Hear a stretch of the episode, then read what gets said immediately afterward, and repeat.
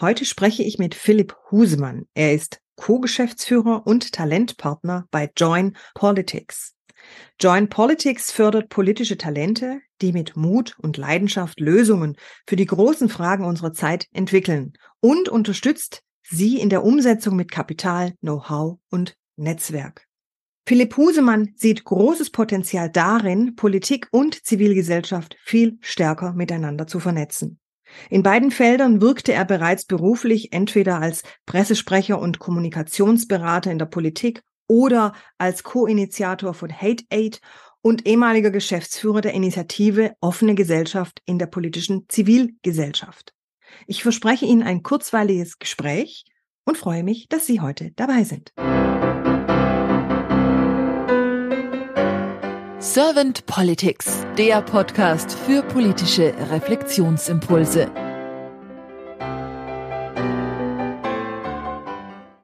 Herzlich willkommen zu einem neuen Podcast von Servant Politics. Ich spreche heute mit Philipp Husemann. Mein Name ist Claudia Lutschewitz. Hallo Philipp. Hallo Claudia, vielen Dank, dass ich hier sein darf. Vielen Dank, dass du dir die Zeit genommen hast fürs Gespräch, Philipp. Philipp, du hast ein Magisterstudium abgeschlossen in Geschichte, Politik und öffentlichem Recht und jetzt bist du als Co-Geschäftsführer von Joint Politics tätig. Und ihr habt euch sehr viel vorgenommen jetzt auch für 2023. Ihr sagt, eure Mission ist in vollem Gang. So wollt ihr zum Beispiel jetzt in diesem Jahr mehr Talentförderung machen. Ihr wollt mehrere Trainingsprogramme starten und aufbauen. Ihr wollt bei den Europawahlen mit unterstützen und seid damit in der Vorbereitung tätig. Ihr unterstützt aber auch bei Landtags- und Kommunalwahlen und auch bei den Bundestagswahlen 2025 dann. Das ist ein volles Programm und es klingt für mich wahnsinnig. Deswegen bin ich jetzt mal sehr gespannt auf deine Antworten zu meinen Fragen. Und wenn du jetzt keine erste Frage oder Idee an mich hast, dann würde ich starten. Ja, leg, leg gern los. Gut. Philipp, wenn du so an die Aufgabe von Politik denkst, was ist nach deiner Meinung und Auffassung die Aufgabe von Politik? Ähm, die, die Aufgabe von Politik ist, ist vermutlich das Komplexeste, was es gibt. Äh, deswegen blicke ich immer mit unglaublich viel Demut äh, auf Politik. Ich weiß, dass es in den letzten Jahren nochmal zugespitzter, ähm, wenn man nach Brasilien guckt, in der letzten Woche äh, mit den Anschlägen in Brasilia, äh, wenn man auf den 6. Januar guckt in den USA, ähm, sozusagen die Extremform des, der, des Ärgers, äh, des, der Wut, des Hasses auch auf Politik. Das muss man leider so konstatieren, auf demokratisch organisierte Politik. Also sozusagen ein Kernstück von Politik, nämlich die Wahlen, also Hass auf Wahlen, auf Wahlergebnisse dass aber leider es auch viele andere Gefühlswelten zu Politik äh, geht, die ich bei Ärger natürlich ein Stück weit auch nachvollziehen kann. Ich, ich ärgere mich auch manchmal über politische Entscheidungen, das gehört aber dazu. Das ist ja auch am Ende ein, ein Stück weit ein Wettstreit ähm, der, der Ideen, ähm, ein, ein Wettkampf dann auch ähm, durch, die, durch die Wahlen und mal gewinnen sozusagen die, die man gut findet oder besser findet und mal die, die man schlechter findet.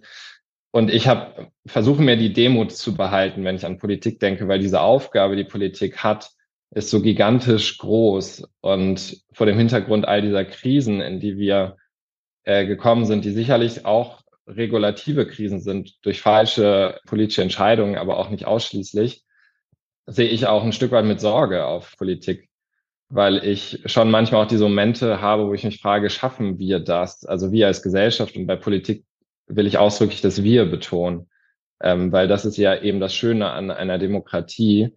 Ähm, das sind wir. Äh, das, das ist die, die Gesellschaft. Politik strukturiert unser Zusammenleben und reguliert unser Zusammenleben und ist der, der große Aushandlungsprozess, wie wir zusammen leben wollen. Und im besten Fall klappt das gut durch eine zufriedene Gesellschaft, eine Zufriedenheit mit Politik, mit Politikerinnen, ähm, mit dem Personal. Und leider Gottes sind wir aktuell in einer Lage, wo man leider nicht sagen kann, es ist alles in Ordnung und wir haben eine große Zufriedenheit. Ähm, dem ist nicht so. Ich würde sagen, wir sind in einer Politikkrise ähm, auch, die sich sozusagen überspannt über all die anderen Krisen oder sozusagen quasi eine Querschnittskrise ist. Aber die ist lösbar und ähm, das ist für mich so die große Motivation zu sehen, das ist lösbar, weil am Ende ist halt Politik äh, sozusagen so eine menschliche Beziehung, das sind Menschen, die Politik machen. Und indem man, und das ist ein bisschen die Schlussfolgerung bei Joint Politics, wenn man auf die richtigen Menschen setzt, die auch ein Stück weit eine Besonderheit haben, äh, dann kann man aus dieser Krise auch rauskommen. Und dafür sind ja Wahlen eben ganz wunderbar, dass, dass sich das auch ganz schnell ändern kann. Hm. Du hast jetzt gerade schon auf die Menschen angespielt oder angesprochen, auch die ihr bei Joint Politics unterstützen wollt.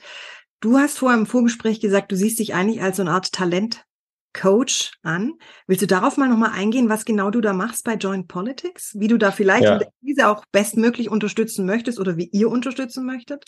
Ja, unbedingt. Also ähm, tatsächlich Tal Talentpartner ist das Wort, das ich ge gerne wähle, äh, weil ich tatsächlich kein ausgebildeter Coach bin.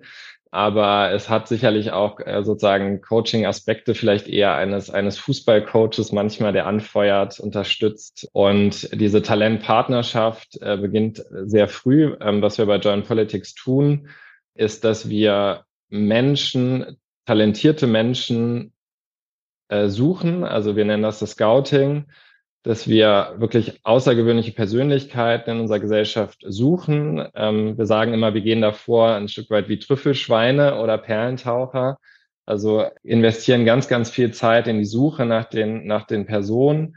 Und oftmals hat man da so den magischen Moment äh, eines Kennenlernens mit dem Menschen, äh, wo man merkt, Mensch, ist das ein Talent, wow. Also das, diese, dieser Wow-Effekt ist vielleicht auch der Grund, warum ich diesen Job so liebe, als Talentpartner und Geschäftsführer bei Joint Politics, weil es immer wieder diese Momente gibt, wo man denkt, was ist das denn für eine besondere Person? Und was hat der für einen Drive? Äh, der will wirklich oder die will wirklich Politik verändern. Und wenn man diese Person gefunden hat, ähm, dann setzt die sich in der Regel auch durch in dem Bewerbungsprozess bei Joint Politics. Der ist mehrstufig, mündet in einen sogenannten Pitch-Tag, wo es dann wirklich nochmal vor einer Jury die besten Talente antreten. Dann werden die besten ausgewählt.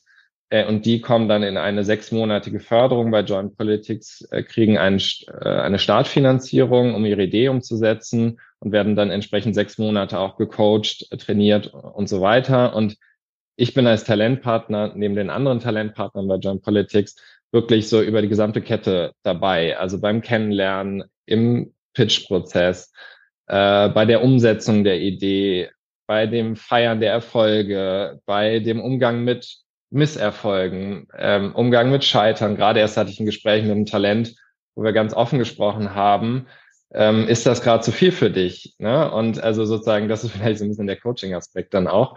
Und dann aber eben auch so diese Community zu halten, zu gründen, so eine Begeisterung auch zu schaffen, weil alles, was wir tun bei Joint Politics, lebt von diesem Joint Politics Spirit. Also dass alle, die mit Joint Politics assoziiert sind, das sind so im Kern aktuell wenn man alles zusammenzählt, so um die 50, 60 Personen. Die müssen sozusagen ja auch, auch wirklich sich wohlfühlen und, und diese Mission unterstützen.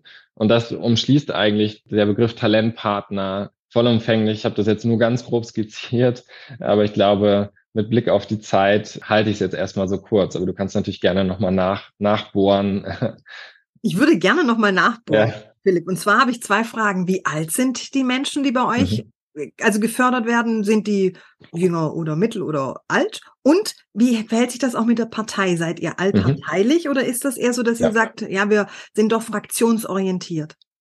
Wir sind überparteilich und, und wir, wir haben immer so drei Schlagworte, überparteilich, disruptiv und brückenbauend. Ähm, da finde ich, steckt sehr viel drin. Also die Überparteilichkeit bezieht sich ganz klar auf demokratisch gesinnte Parteien. Das ähm, muss ich, glaube ich, nicht überbetonen. Das ist relativ klar, was, was damit gemeint ist. Das heißt, alles, was sich im demokratischen Spektrum abspielt, fördern wir potenziell, wo wir sagen, das tut der Demokratie gut.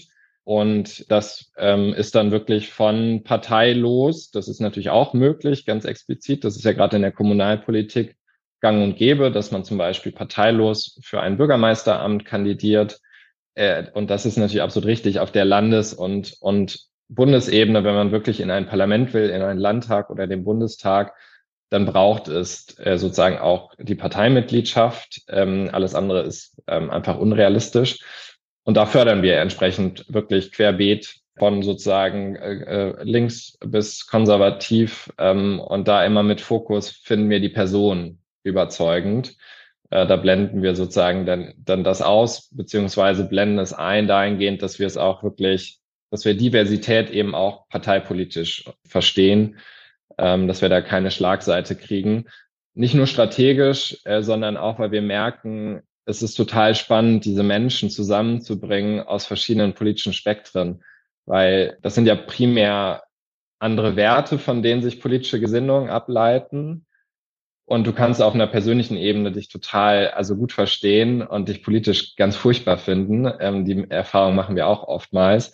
Und genau diesen Raum, auch durchaus den Spannungsraum zu eröffnen, äh, das auszutragen, ist sehr schön ähm, und sehr wichtig, glaube ich. Wir müssen miteinander reden, wir müssen gut streiten miteinander politisch.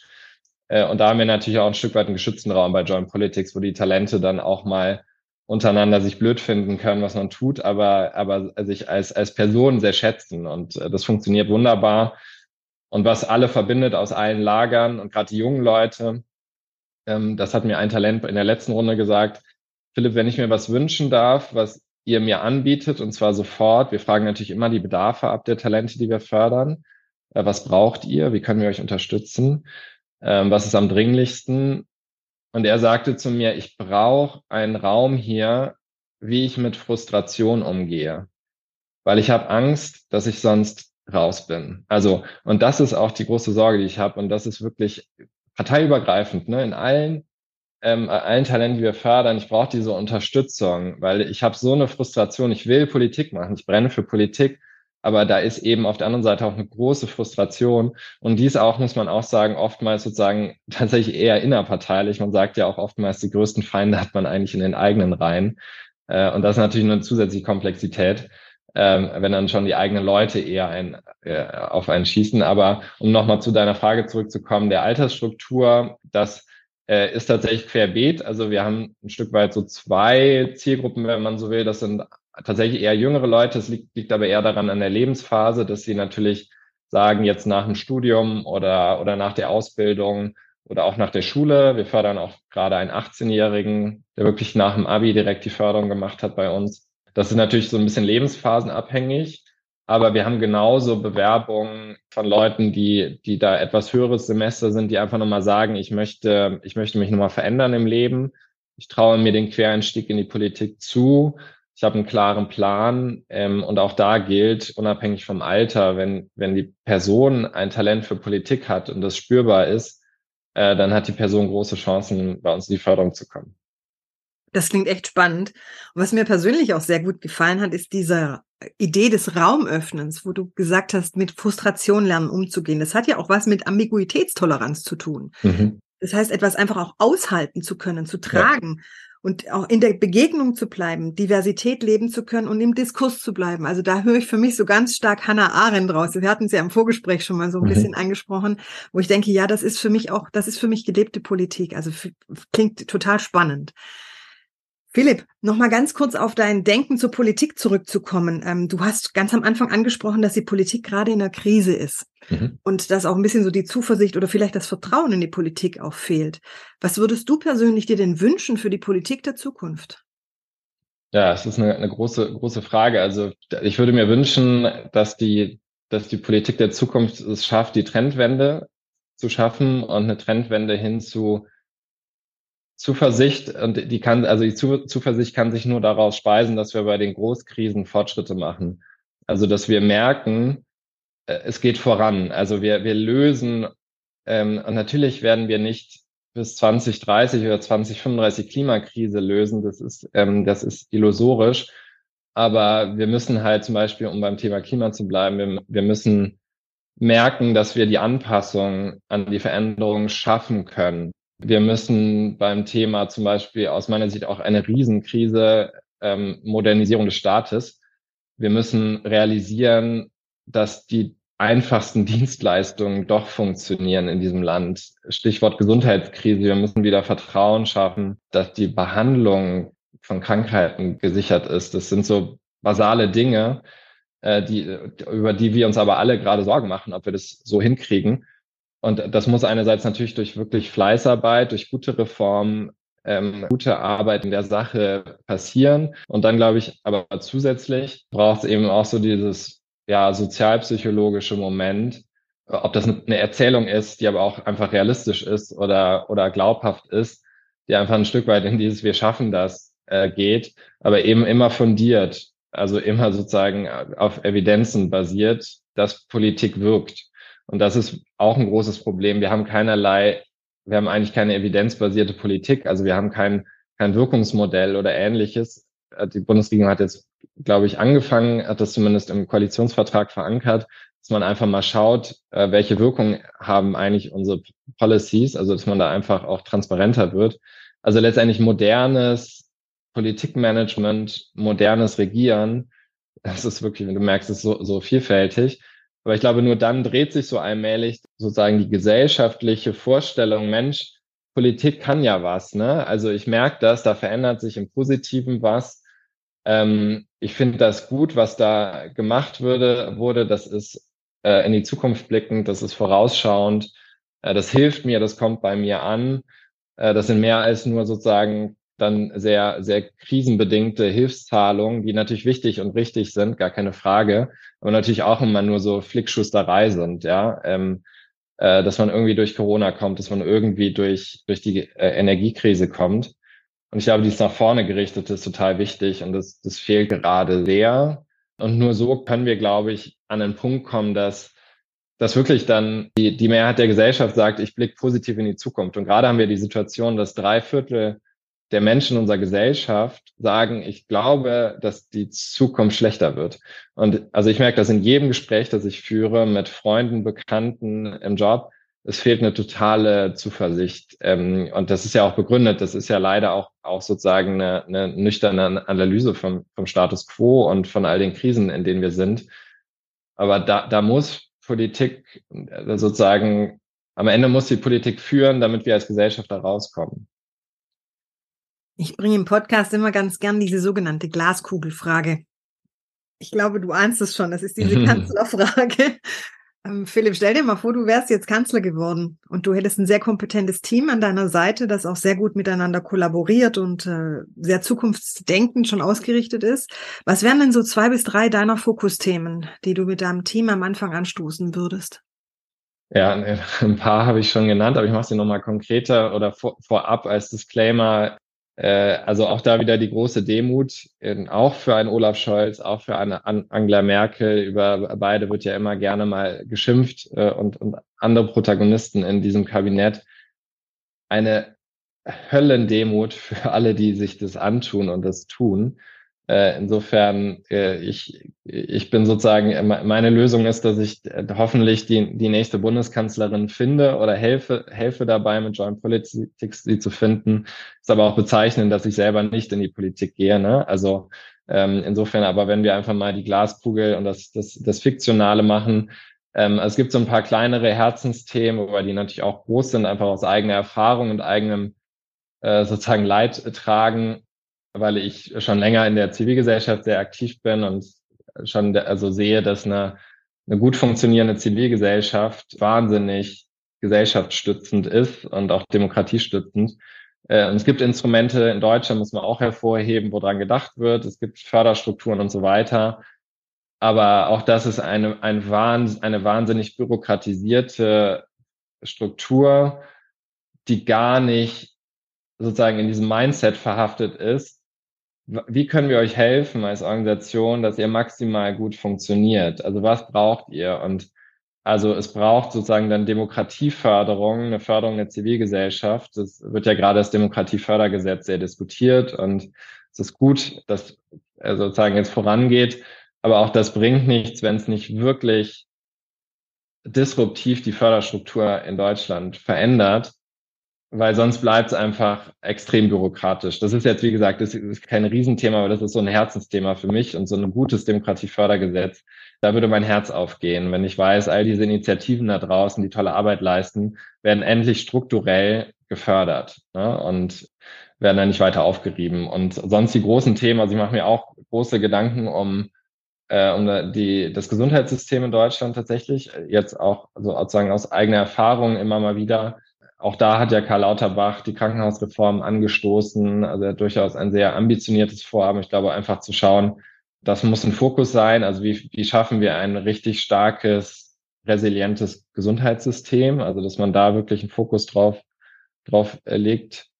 Und ja, äh, auch, ne, ich wiederhole mich ein wenig, aber sozusagen diese wirklich einen ganz modernen Staat zu haben, wo alle sagen, wow, das hätte ich nie gedacht, dass es in Deutschland möglich ist, dass, dass ich das so einfach, so niedrigschwellig mache. Das macht mir das Leben so viel einfacher.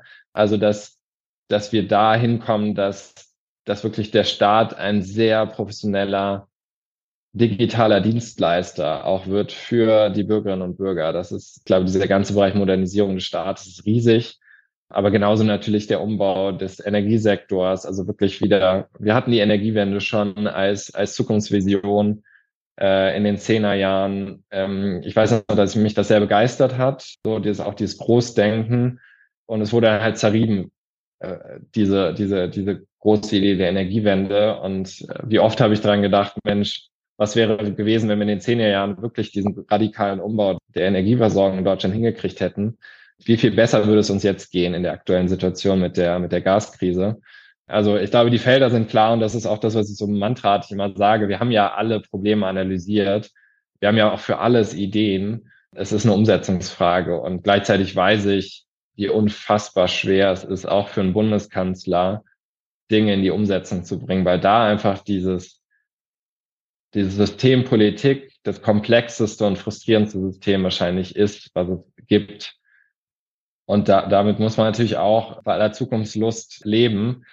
Das zu reformieren, äh, ist schon wirklich eine absolute Mammutaufgabe, aber ähm, alternativlos.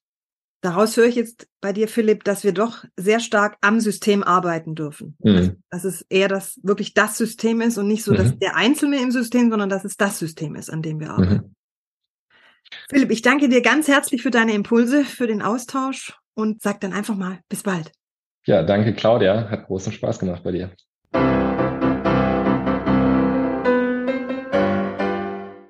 Servant Politics gibt's auf Spotify, Apple Podcasts und überall, wo es Podcasts gibt. Abonniert uns gerne und hinterlasst uns eine Bewertung. Servant Politics, der Podcast für politische Reflexionsimpulse.